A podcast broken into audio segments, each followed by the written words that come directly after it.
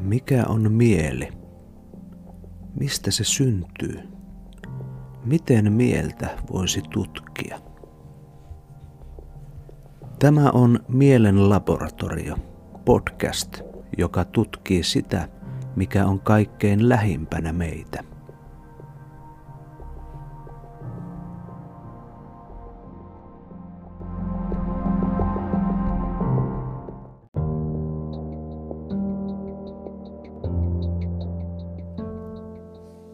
Ennen jakson alkua pieni tiedotusasia. Pitämäni voimavarakeskeinen mindfulness-ohjaajakoulutus alkaa lokakuussa. Ja tällä kertaa osallistuminen on mahdollista myös etänä mistä päin maailmaa tahansa. Lisäksi uusi kirjani Mindfulness, mielen selkeys ja myötätunto saapuu kauppoihin lokakuun lopulla – Kyseessä on syvällisiä oivalluksia herättelevä selviytymisopas kaikille nykyajan digiyhteiskunnassa toimiville ihmisille. Katso lisätietoja osoitteesta www.mielenlaboratorio.fi ja sitten itse jaksoon.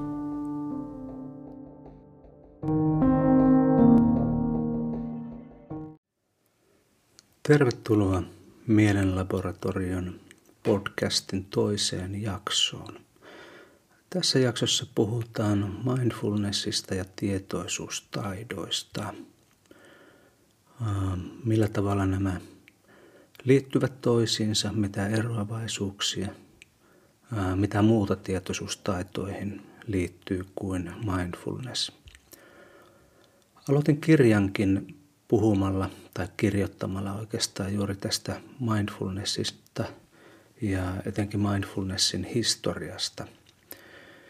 Ja se johtuu siitä, että nykyään varsin monet meistä törmää meditaatio ja meditatiivisen työskentelyn nimenomaan mindfulnessin kautta. Ja sen vuoksi on aika tärkeää tuntea myös sitä taustaa, että mistä tämä sana on syntynyt, mitä tämä käsite tarkoittaa. Tämä on itse asiassa aika vanha sana jo, jo englanniksikin, tämä mindfulness. Et jo 1800-luvun loppupuolella oli uskontotieteilijöitä, jotka sitten tutki näitä vanhoja paalinkielisiä suutria ja sieltä sitten löysivät sanan sati – joka sitten käännettiin mindfulnessiksi. Eli, eli tämän sanan historia on jo, jo sieltä 1800-luvun lopulta saakka ollut myös tässä länsimaisessa kielessä mukana. Ja itse asiassa on aika mielenkiintoista, että 1800-luvun loppuhan oli muutenkin aika tämmöinen, sanotaanko,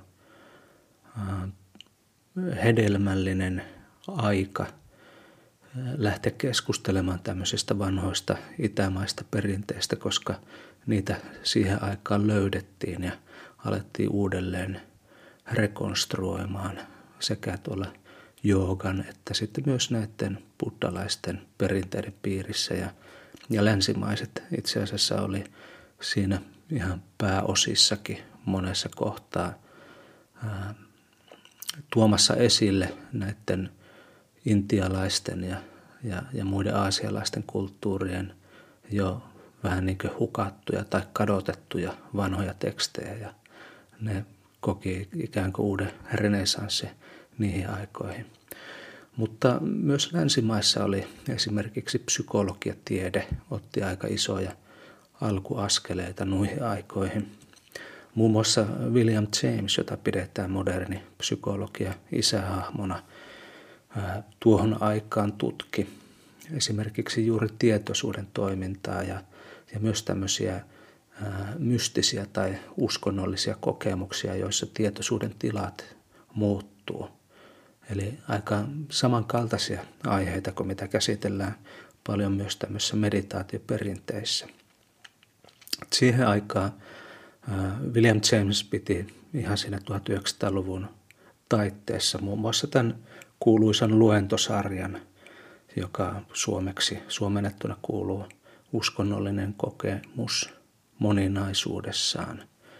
Ja tässä luentosarjassa käsitteli tosiaan näitä mystisiä kokemuksia, mutta mut samaan aikaan oli myös liikkeellä esimerkiksi tämmöistä ajatuksella parantamismovementtia, jossa oikeastaan aika samalla tavalla kuin ihan nykyaikanakin tämän niin mindfulness-liikkeen ja, ja monien sen johdannaisten piirissä nimenomaan pyritään valjastamaan tämmöinen niin mielen toiminta-ajatukset, tämmöiset sillä tavalla, että saataisiin parannettua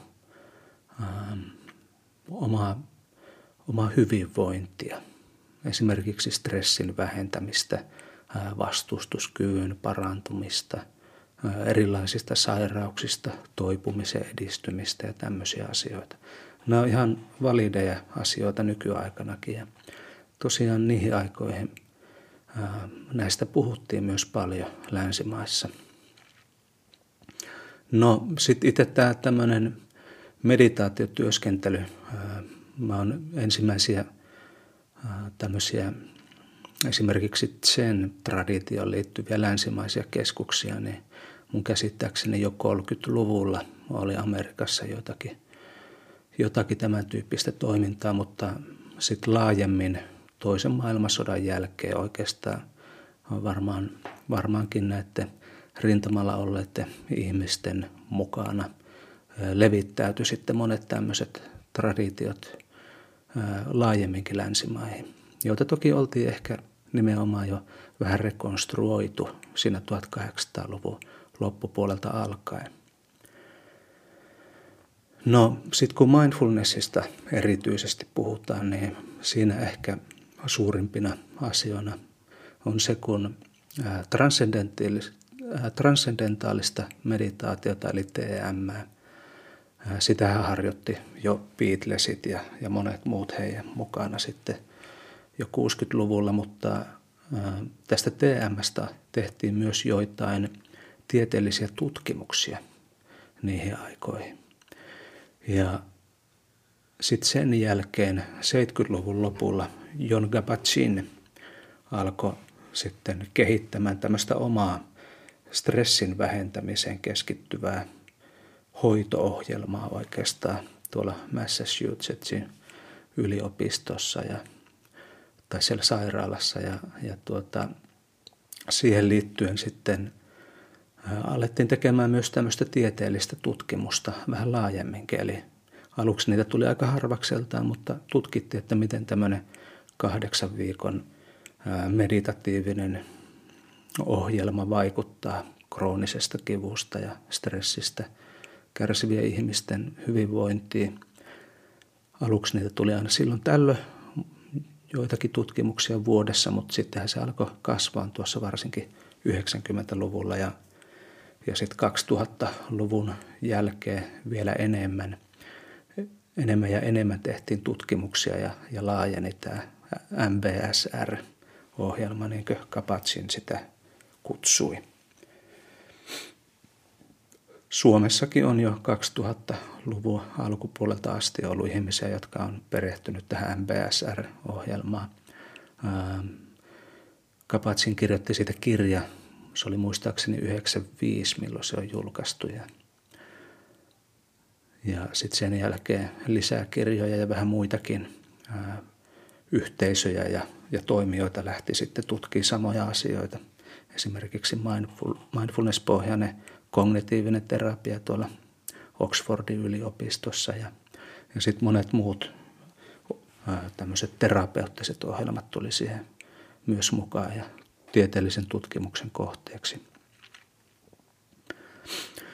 Varsinaista läpimurtoa voisi ajatella, että mindfulnessin suhteen, se olisi ollut tuossa 2014 oli Time-lehden kannessa iso, iso kuva ja otsikko mindfulnessista ja, ja sitten tuota, sitä käsiteltiin siinä lehdessä. Ja, ja viimeistään siinä vaiheessa voi sanoa, että se tuli niin ison yleisönkin tai isollekin yleisölle tutuksi. Et toki sitä ennen oli jo paljon vaikka näitä mindfulness-ohjaajakoulutuksen käyneitä ihmisiä, ammattilaisiakin, lääkäreitä, psykologeja, mutta aika monet piti sitä vielä siihenkin aikaan ehkä vähän tämmöisenä hengellistyyppisenä lähestymistapana, joka ei välttämättä istu ihan kunnolla kaikkeen terveydenhuollon toimintaan. Mutta sitten sen jälkeen, kun tutkimuksia on tullut niin paljon, niitä tulee siis sadoittaa joka vuosi lisää uusia tutkimuksia, niin tutkimusnäyttö on yksinkertaisesti on niin suurta, että on vaikuttavaa, että ei voi oikeastaan kukaan sitten väittää vastaan, etteikö tästä voisi olla hyötyä. Toki sitten siinä on monia muita vähän tämmöisiä filosofis-eettisiäkin asioita, joita voi miettiä, joihin palataan sitten ehkä vähän myöhemmin tässä jaksossa. Mutta nykyään tosiaan mindfulness on, on jo todella tunnettua. Ää, meillä on paljon esimerkiksi tämmöisiä applikaatioita, mitä voi puhelimiin ja laitteisiin ladata. Headspace on varmaan yksi tunnetuimmista. Esimerkiksi Bill Gates tuossa viime vuonna LinkedInissä jakoi juttua, missä kertoo, että hän käyttää vaimonsa kanssa joka päivä Headspacea, tekee 10 minuutin tämmöisen meditaatioharjoituksen ja on kokenut sen tosi hyödylliseksi ja, ja sillä tavalla kannustaa niin kuin muitakin käyttää, että tämmöisiä, tämmöisiä tunnettuja ihmisiä on ikään kuin tullut kaapista ulos näiden harjoitusten kanssa – Sam Harrisilla esimerkiksi on tämmöinen Waking Up-applikaatio ja, ja se on aika suosittu myös ja, ja joitain muitakin löytyy. Eli tämä on ihan mainstreamia kyllä nykyään, mindfulness.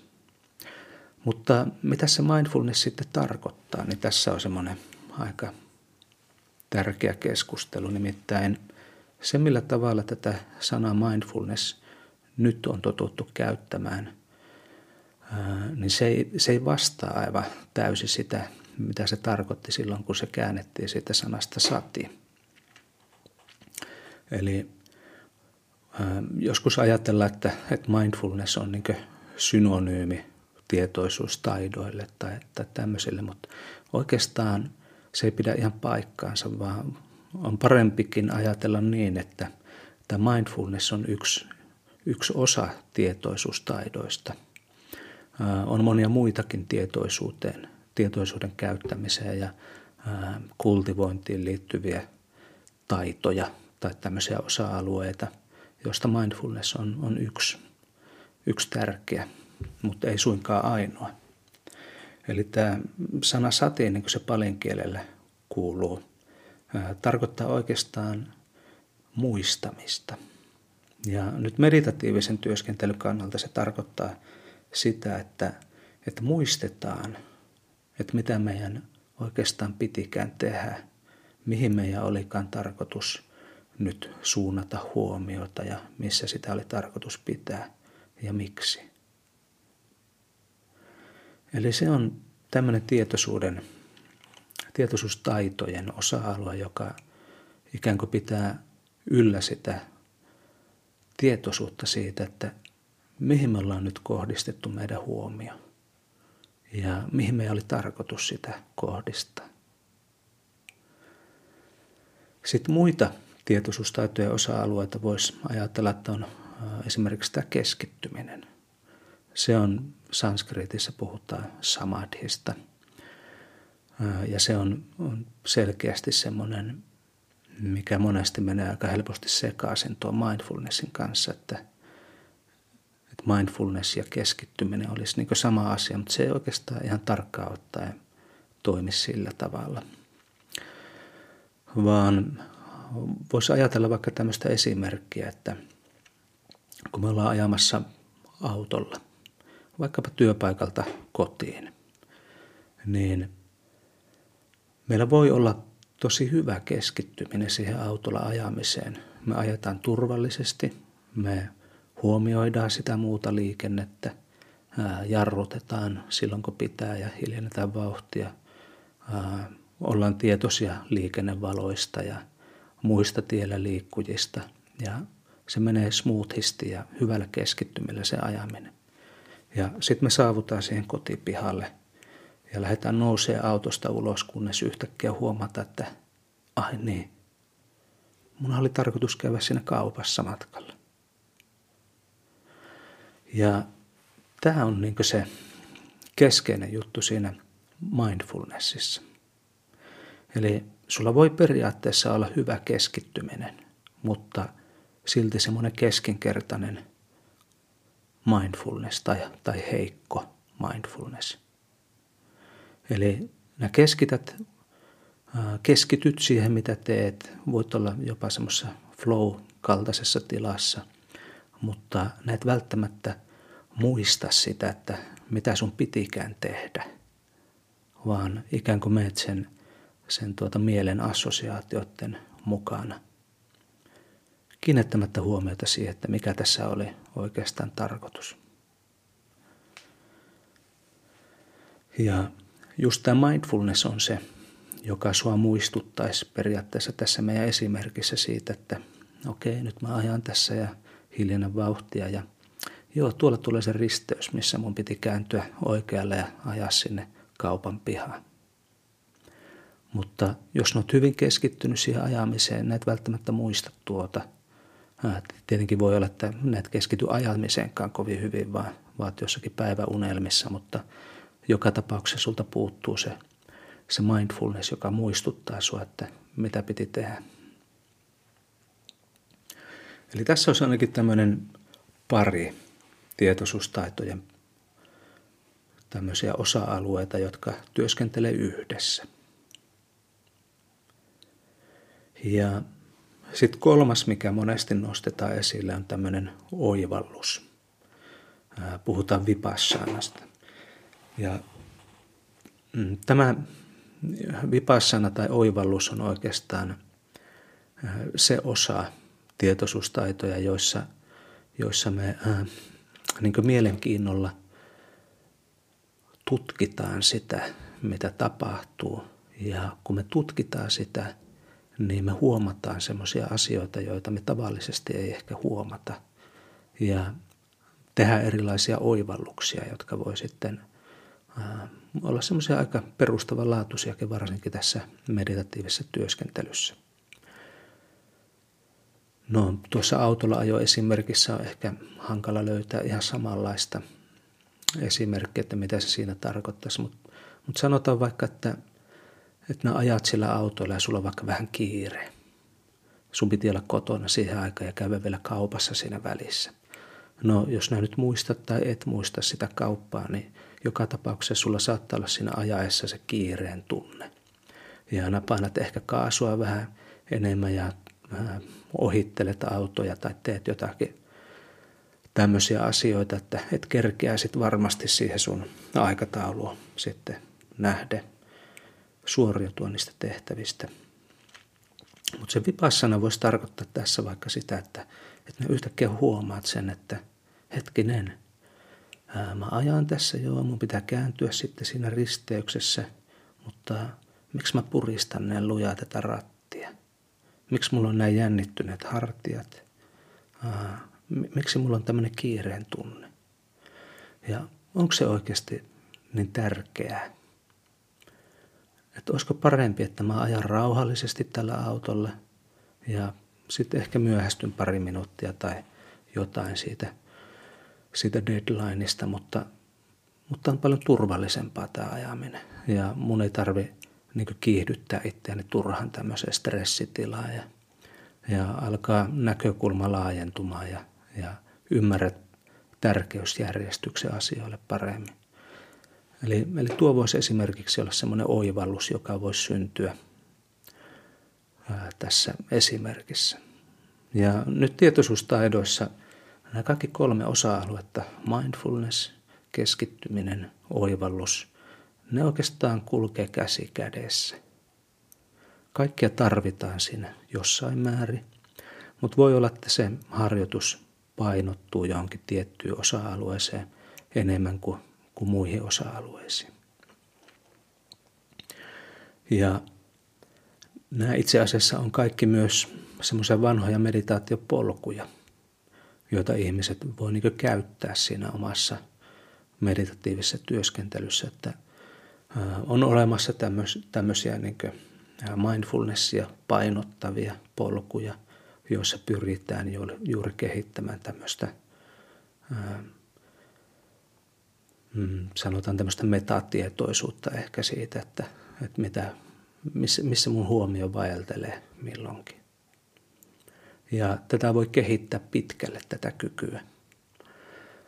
Ja sitten on semmoisia keskittymispolkuja, yleensä puhutaan samatha-polusta, jossa tämä mindfulness on yhtenä osa-alueena, mutta sitten siinä on monia muitakin osa-alueita, joita sitten kehitetään. Että sulla pitää olla niin oikea tai, tai semmoinen riittävä, oikealla tavalla toimiva mindfulness, mutta sitten siinä pitää olla myös ää, erilaisia muita elementtejä, jotka sitten vie sillä keskittymisen polulla eteenpäin. Sitten tämä oivalluksen polkua, jos, jos mietitään, niin sekin monesti ajatellaan semmoisena, että ää, monissa koulukunnissa ajatellaan, että sulla täytyy olla riittävä keskittyminen ennen kuin nämä voit tehdä kovin syvää, syviä ja syvälaatuisia oivalluksia. Et esimerkiksi jonkun pysymättömyyden tai minättömyyden oivalluksen näkeminen vaatii jo aika syvää semmoista keskittynyttä tilaa, jossa pureutuu läpi semmoisista yleisesti omaksutuista näkökulmista, että näkee niiden lävitse kokemuksellisesti.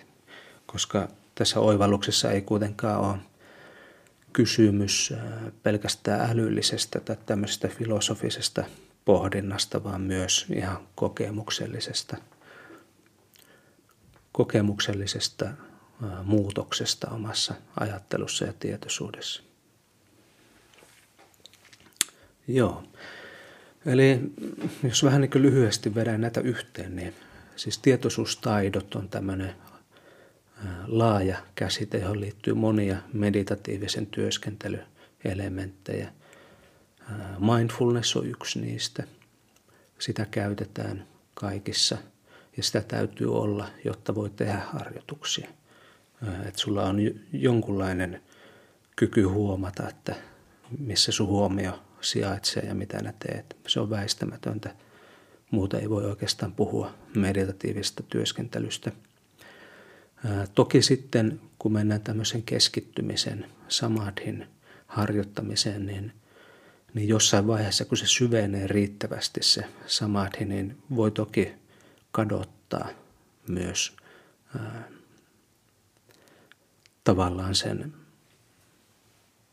tietoisuuden – siitä, että mitä tapahtuu, missä oma huomio sijaitsee ja tällä tavalla. Eli, eli saatetaan mennä semmoisiin syviin samaditiloihin, joissa sitten ää, ei enää ole ihan samanlaista tämä tietoisuuden toiminta. Mutta joka tapauksessa, se, jotta semmoisia tiloja voi edes lähteä saavuttamaan, niin täytyy ainakin siinä alussa olla jo vahvaa mindfulnessin kykyä. Ja sitten tämä oivallus, joka on taas monien perinteiden näkökulmasta oikeastaan se pihvi. Eli ei välttämättä ole hyötyä siitä, että on vahva mindfulness tai vahva keskittyminen, jos ei ole oikeaa näkemystä, eli oivallusta siitä, että, että mitä mun kannattaisi tehdä ja miten kannattaisi toimia ja mistä tässä kaikessa on kysymys.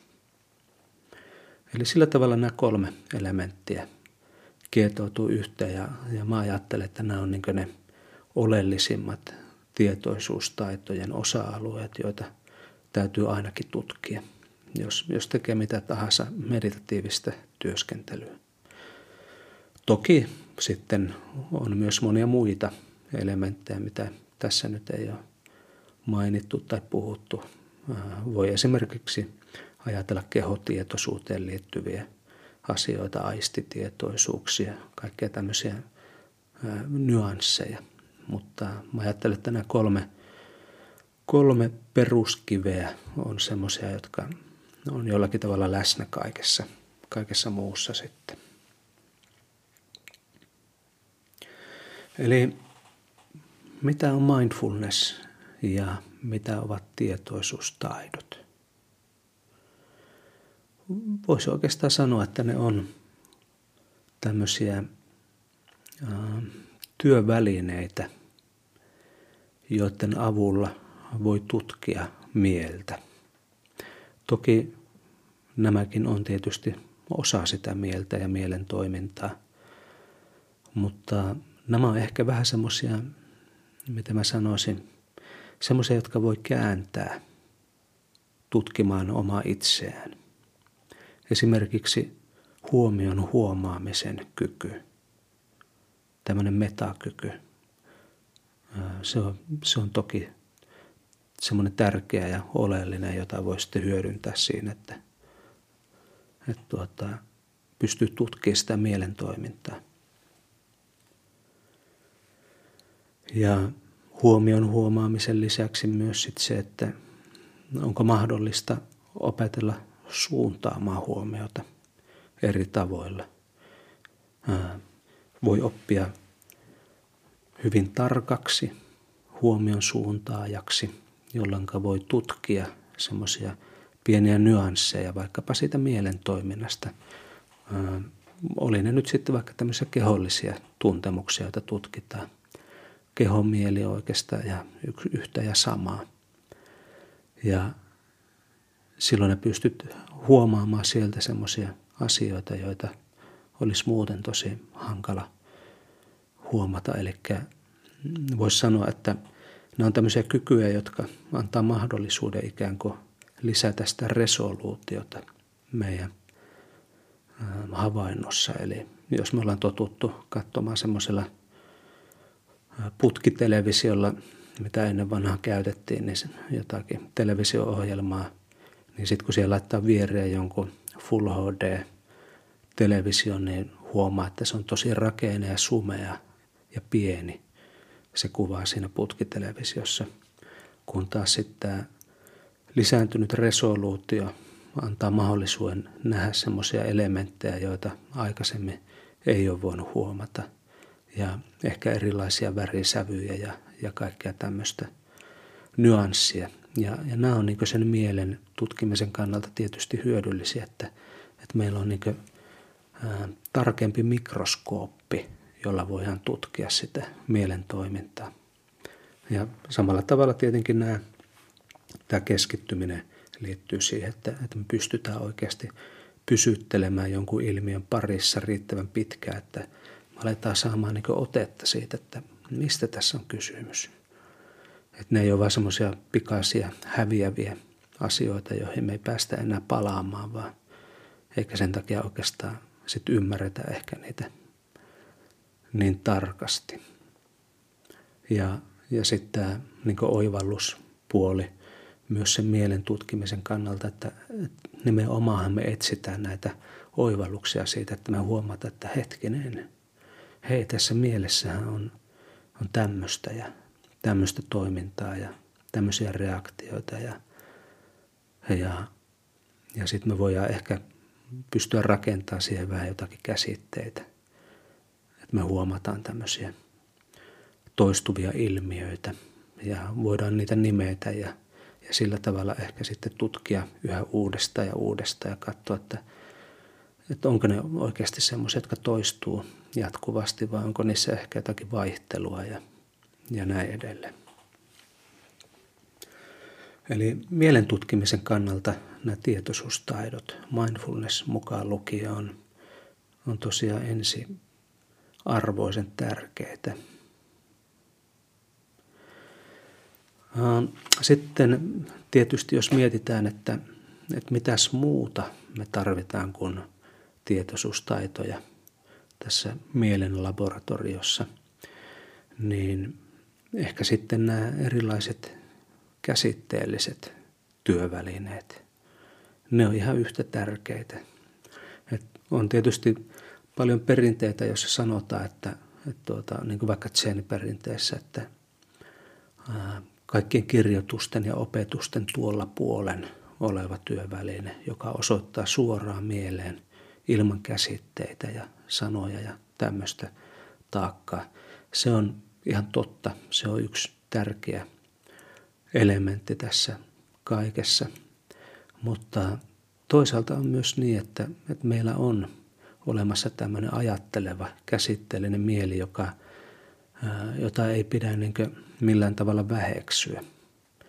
Et se on nimenomaan se, jonka avulla me sitten luodaan ne koeputket ja koeasetelmat ja, ja kaikki tämä ja lähdetään sitten jäsentelemään ja kirjoittelemaan niihin meidän laboratorion muistivihkoihin erilaisia havaintoja ja huomioita.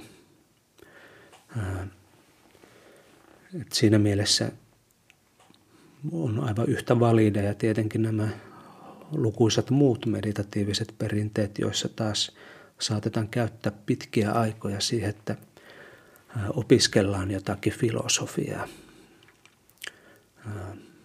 Luetaan tosi paljon erilaisia tekstejä, oli ne sitten suutria tai muita, muita vanhoja opetustekstejä tai uusia opetustekstejä.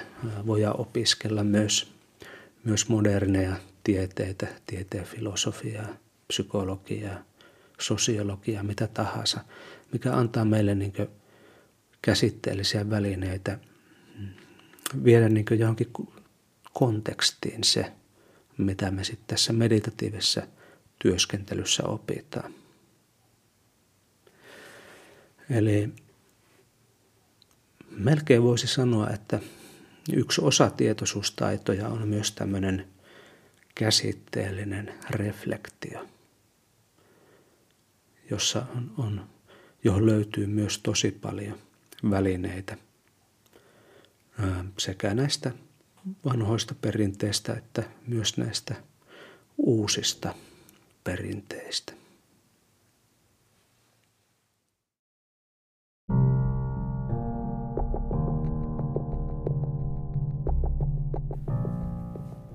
Tämä oli Mielen laboratorio. Löydät lisätietoa osoitteesta www.mielenlaboratorio.fi. Jos pidit kuulemastasi, kerro podcastista myös ystävillesi, jotta hekin pääsevät sukeltamaan syvemmälle oman mielensä labyrintteihin.